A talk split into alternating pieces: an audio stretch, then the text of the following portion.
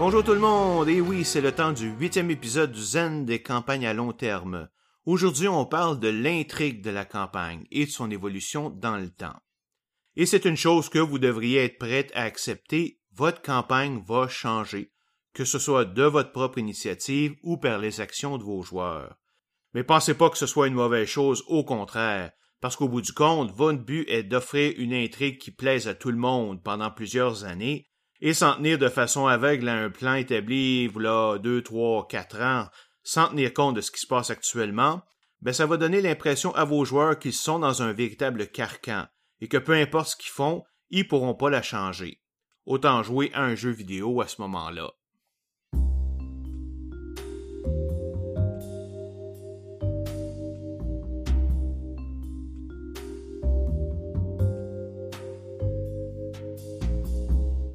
Au début de la campagne, il est important d'avoir au moins une bonne idée de son intrigue générale, car si vous avez suivi mes conseils sur le premier scénario à l'épisode 6, vous devriez y présenter une idée de ce qui s'en vient. Le foreshadowing, c'est-à-dire introduire des événements qui annoncent ce qui viendra dans le futur, est un élément dramatique super efficace pour intéresser vos joueurs à ce qui se passe actuellement et de les rendre curieux pour le futur. Et pour ça, ben, vous devez avoir une bonne idée de ce qui s'en vient, hein? c'est un petit peu naturel. En même temps, préparer l'intrigue en détail comme si vous écriviez un roman est non seulement inutile mais dangereux. Non seulement parce que ça demanderait un très long temps de préparation, mais aussi parce que ça mène directement au railroading, c'est-à-dire de forcer vos joueurs à suivre un fil précis pour votre campagne. Certains maîtres de jeu pourraient même devenir hostiles à toute initiative des joueurs qui aurait comme conséquence de changer les choses qui étaient prévues. Un exemple comme ça, mettons qu'un groupe doit se débarrasser du leader d'une guilde de voleurs. Mais ensuite, au lieu de la dissoudre, le voleur du groupe décide de la prendre sous son aile. Puisque ça n'était pas prévu dans son intrigue, ce type de maître de jeu pourrait décider unilatéralement que la garde de la ville va découvrir le repère de la guilde et arrêter ou tuer tous ceux qui s'y trouvent, juste pour ne pas avoir à dealer avec. Alors que vous devez l'admettre, ben, ce genre de situation, c'est un excellent catalyste pour offrir de nouvelles aventures.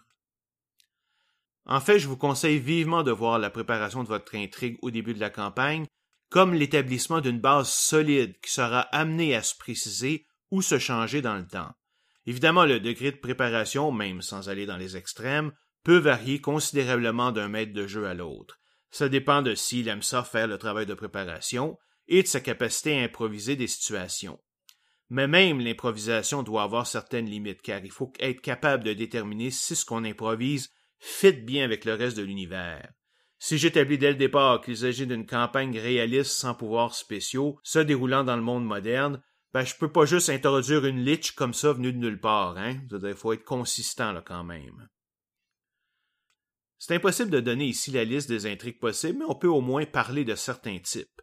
Le classique dont je me sers très régulièrement est le conflit avec une force ennemie, qu'ils viennent du pays d'à côté, d'un autre système solaire ou d'une dimension parallèle. D'autres types d'intrigues peuvent couvrir l'exploration d'un endroit nouveau, la fondation, survie et évolution d'une colonie ou d'un royaume, la survie dans un monde apocalyptique, etc. L'intrigue peut aussi n'avoir aucun but final, c'est-à-dire qu'elle est composée d'une liste d'aventures qui s'enchaînent au gré du maître de jeu et des joueurs. Ces types d'intrigues peuvent se diviser en phases avec des types de scénarios appropriés pour chacune d'elles. Ça ne veut pas dire que tous les scénarios dans une phase seront de même type, mais simplement que ceux-ci sont particulièrement appropriés. Par exemple, prenons un type de campagne avec une intrigue d'invasion d'un ennemi, peu importe l'univers et le type de campagne, que ce soit SF, fantasy ou autre. Une progression normale pourrait aller d'une phase de découverte de l'existence même de l'ennemi et au premier contact avec ses forces avancées, à une deuxième phase de jeu stratégique où les forces se positionnent sur l'échiquier et tentent de gagner un avantage, et finalement une troisième phase où il y a guerre en bonne et due forme suivie par un affrontement final. Dans la première phase, les scénarios vont être plus axés sur le mystère, l'exploration et la découverte de l'existence de l'ennemi et de ses capacités. La deuxième phase pourrait être plus diplomatique avec l'établissement d'alliances, de l'espionnage, la recherche d'artefacts magiques qui pourraient aider au combat et des affrontements avec des groupes de plus en plus puissants et ou importants. La troisième phase, elle, pourrait être plus tactique, avec des combats massifs et des opérations de commando visant à affaiblir les forces ennemies, suivies de l'affrontement final dans une série de combats épiques. Évidemment, ce n'est qu'un exemple général et très stéréotypé de surcroît, et il en tient qu'à vous à développer votre propre intrigue. Quand l'intrigue générale est définie, il appartient à chaque maître de jeu de déterminer le niveau de préparation et d'improvisation qu'il utilisera, dépendant de ses capacités personnelles. Selon moi, l'expérience du maître de jeu tient un grand rôle là-dedans. Quand on commence, on a plus tendance à préparer les choses à l'avance, et c'est totalement normal, mais quand on devient plus expérimenté, on se fie de plus en plus à notre capacité d'improviser. Dans mon cas particulier, mon improvisation se fait premièrement au niveau du choix du scénario, je ne génère pas une liste de scénarios à l'avance, je préfère de loin laisser les événements de la campagne me guider. Même à l'intérieur d'un scénario, je préfère me fier à mes joueurs et ne préparer que la prochaine session. La seule exception est si le scénario est un mystère ou une énigme que les joueurs doivent résoudre par des actions précises. À ce moment-là, seulement je vais préparer à l'avance l'énigme à résoudre et les différentes méthodes que les joueurs pourront utiliser. Mais dans la très grande majorité du temps, quand c'est temps de du prochain scénario, je vais prendre une courte session pour offrir des possibilités à mes joueurs et laisser les personnages discuter ensemble de ce qu'ils vont faire par la suite. Le reste de la session sera improvisé et consistera généralement à laisser les personnages faire leur préparation. Peu importe la manière dont vous sélectionnez un scénario et le degré d'improvisation que vous utilisez, il y a des choses à préparer à l'avance. Il faut quand même établir la liste des lieux, les organisations et les personnages non joueurs qui seront utilisés. Concernant les personnages non joueurs, il faut surtout se concentrer sur leur nom, leur rôle et leur relation avec les personnages, joueurs et non joueurs. Vous n'avez pas besoin de feuilles de personnages pour eux autres, à moins que vous ne planifiez les utiliser dans un combat. Et même là, le contentez-vous de l'essentiel. Si vous connaissez suffisamment bien votre système, vous pourrez toujours improviser certaines caractéristiques au besoin.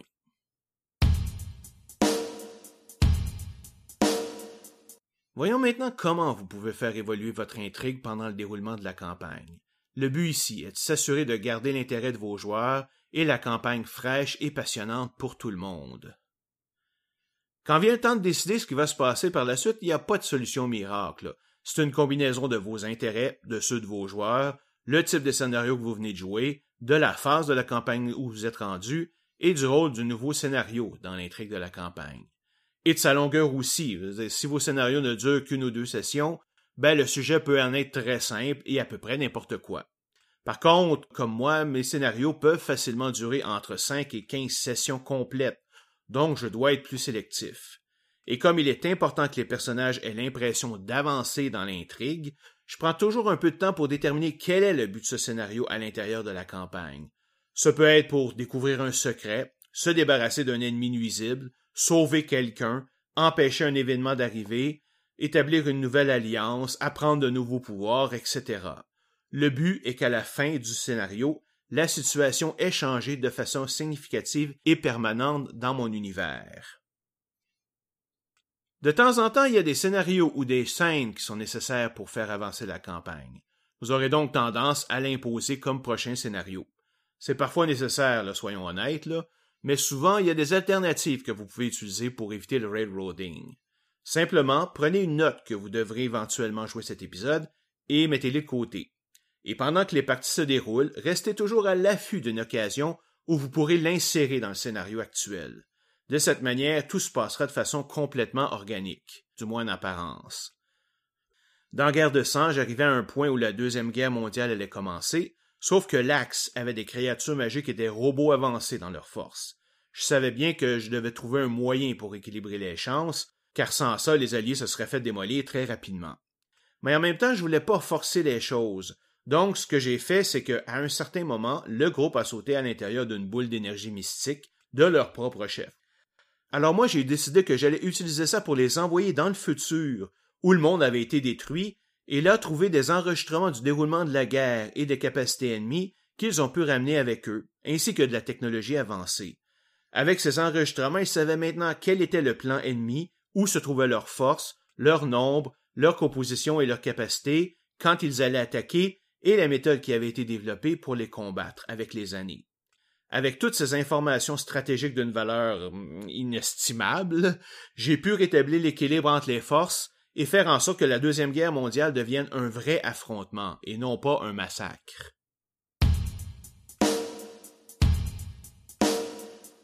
On parle depuis le début de la sélection d'une intrigue ou d'un scénario, mais des fois il devient nécessaire de faire des changements. Pourquoi? Quand doit-on les faire? Et de quelle manière? C'est ce que nous allons discuter pour le reste de cet épisode. Alors commençons par les raisons de changer les choses. Le premier conseil que j'ai à vous dire est ceci, laissez-vous aller. Changez si vous avez besoin ou envie de changer.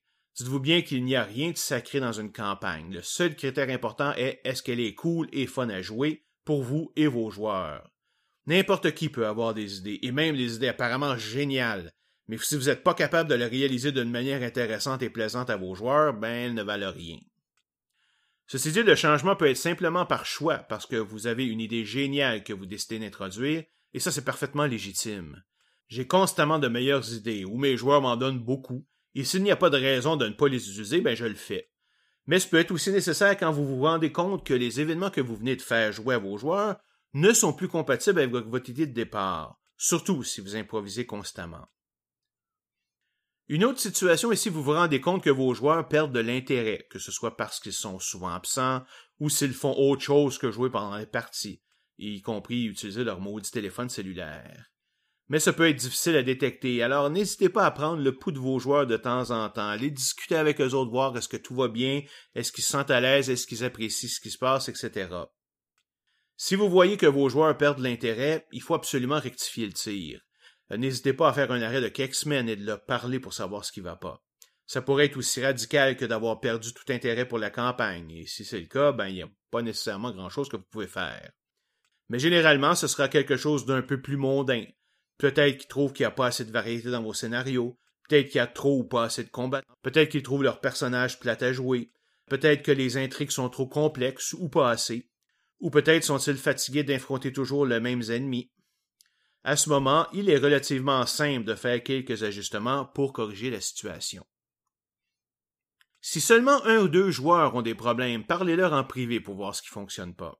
En général, de petits ajustements pourront améliorer les choses, comme pour avant, mais des fois, ça peut être un peu plus grave, car les changements dont ils ont envie pourraient entrer en conflit avec ce que les autres joueurs veuillent. Quand ça se produit, il est probablement mieux que ces joueurs quittent le groupe avant de causer des conflits qui risquent de détruire tout le groupe au complet. Moi-même, après avoir joué deux longues campagnes à long terme avec un, ami et son groupe, j'ai eu un problème d'attente avec la troisième qui l'a démarré. Je pensais que ce serait une campagne peu violente à la mission impossible, et j'avais fait mon personnage en conséquence. Mais certains des autres joueurs n'avaient pas la même compréhension et se sont mis à jouer du fusil comme dans toutes les autres campagnes auparavant. On en a discuté ensemble et j'ai décidé de quitter la campagne parce qu'elle ne m'intéressait simplement plus. Un autre cas où le changement peut être nécessaire est lorsque vous créez de façon involontaire quelque chose d'illogique ou qui ne respecte pas les règles de votre univers. Dans ce temps-là, soyez assez humble pour le reconnaître et faire les modifications qui s'imposent. Si vos joueurs sont des amis, vous en voudront pas. Ça me fait penser, il y a plusieurs années, avec mon tout premier groupe, on a joué à une campagne de Star Wars en utilisant le système GURPS, et pour la première fois, on a réussi à garder l'intérêt de tout le monde pendant plus de six mois, ce qui est extrêmement long à ce moment-là. Une chose cependant que je trouvais bizarre est que le maître de jeu avait créé un ennemi qu'on a dû systématiquement affronter à chaque mission. Le problème est que ça faisait aucun sens en termes de probabilité puisque chaque mission était indépendante des autres. Donc c'était quoi les chances de rencontrer le même ennemi mission après mission? J'ai offert une porte de sortie au maître de jeu en mentionnant que notre ennemi devait avoir un moyen, physique ou par la force, de savoir où nous étions. Ben, au lieu de reconnaître ce problème et de créer un tel lien, le maître de jeu a très mal réagi et m'a répondu qu'il n'avait pas à se justifier car c'était juste du jeu de rôle. Je sais pas pour vous, mais ça brise un peu l'ambiance. D'un autre côté, j'ai jamais cru que le changement pour le changement était une bonne chose. Pour moi, l'idée de changer est de passer à quelque chose de meilleur, pas juste différent. Sinon, ça vaut pas vraiment la peine. Dans la partie de Star Wars dont je viens juste de parler, alors que la campagne se déroulait bien, le maître de jeu a décidé comme ça, du jour au lendemain, de délaisser GURPS et de revenir au système D6, sans pour moi aucune raison valable. Le résultat de ça, c'est que nos personnages ont perdu une bonne partie de leur personnalité et de leur capacité. J'ai rien contre D6, mais bon, je préfère GURPS, et pour moi c'était un changement parfaitement inutile, et qui a en fait mené à l'arrêt de la campagne une couple de semaines plus tard. Un changement peut se faire de façon réfléchie et pensée ou de façon complètement spontanée. Dans le premier cas, ça arrive quand vous voyez la situation évoluer et vous vous rendez compte qu'il y a juste une meilleure manière de présenter les choses, ou que quelque chose de plus intéressant que ce qui était prévu est possible. ou si vous n'aviez pas encore décidé de ce qui allait se passer, les événements actuels vous montrent la voie à suivre.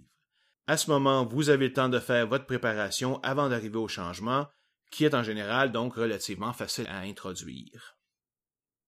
Le deuxième cas, par exemple, est plus complexe, car c'est l'équivalent de changer les choses sur un coup de tête.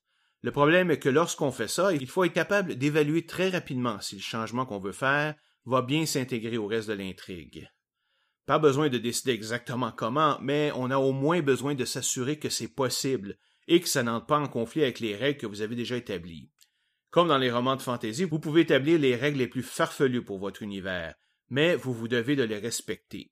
C'est très important, sinon vous pourriez vous perdre facilement dans votre intrigue ou donner l'impression que vous trichez à vos joueurs.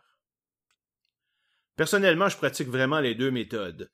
Comme je ne crée pas mes scénarios à l'avance, je me fie vraiment à mes joueurs, que ce soit juste en m'adaptant à ce qu'ils font, ou en leur laissant carrément décider de ce que le groupe veut faire dans le futur. Le seul moment où j'impose vraiment un scénario précis est lorsqu'on approche de la finale et qu'il est temps de résoudre certains éléments, une fois pour toutes.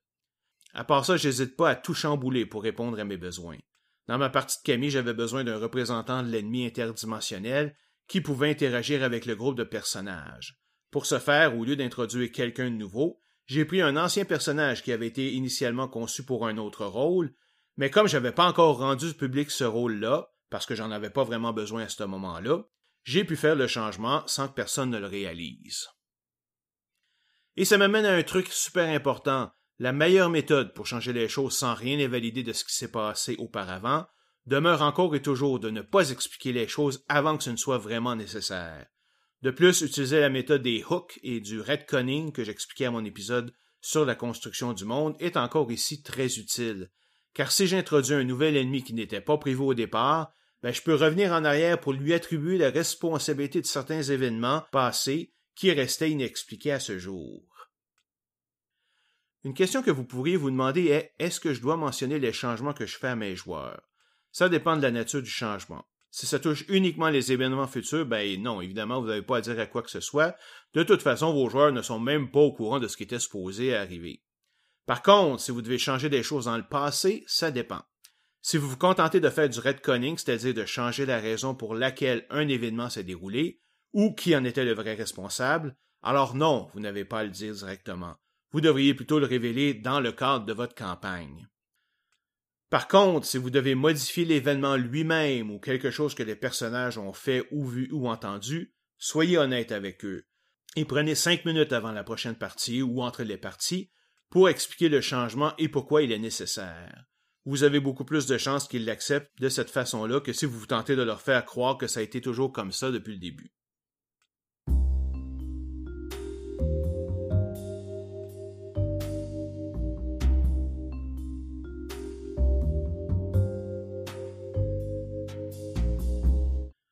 C'est maintenant tout pour cet épisode. Pour les joueurs de jeux de rôle du Québec, je vous rappelle que Draconis, le plus grand festival de jeux de rôle au Québec, sera de retour en 2020, le 28 et 29 février et 1er mars, au Cégep du Vieux-Montréal.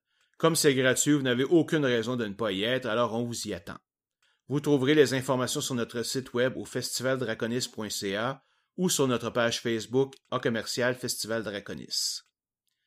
Dans le prochain épisode, on va parler de la fin de la campagne à long terme quand décider qu'on est rendu à la fin, comment la préparer, comment la jouer et ce qu'elle doit contenir. À la prochaine.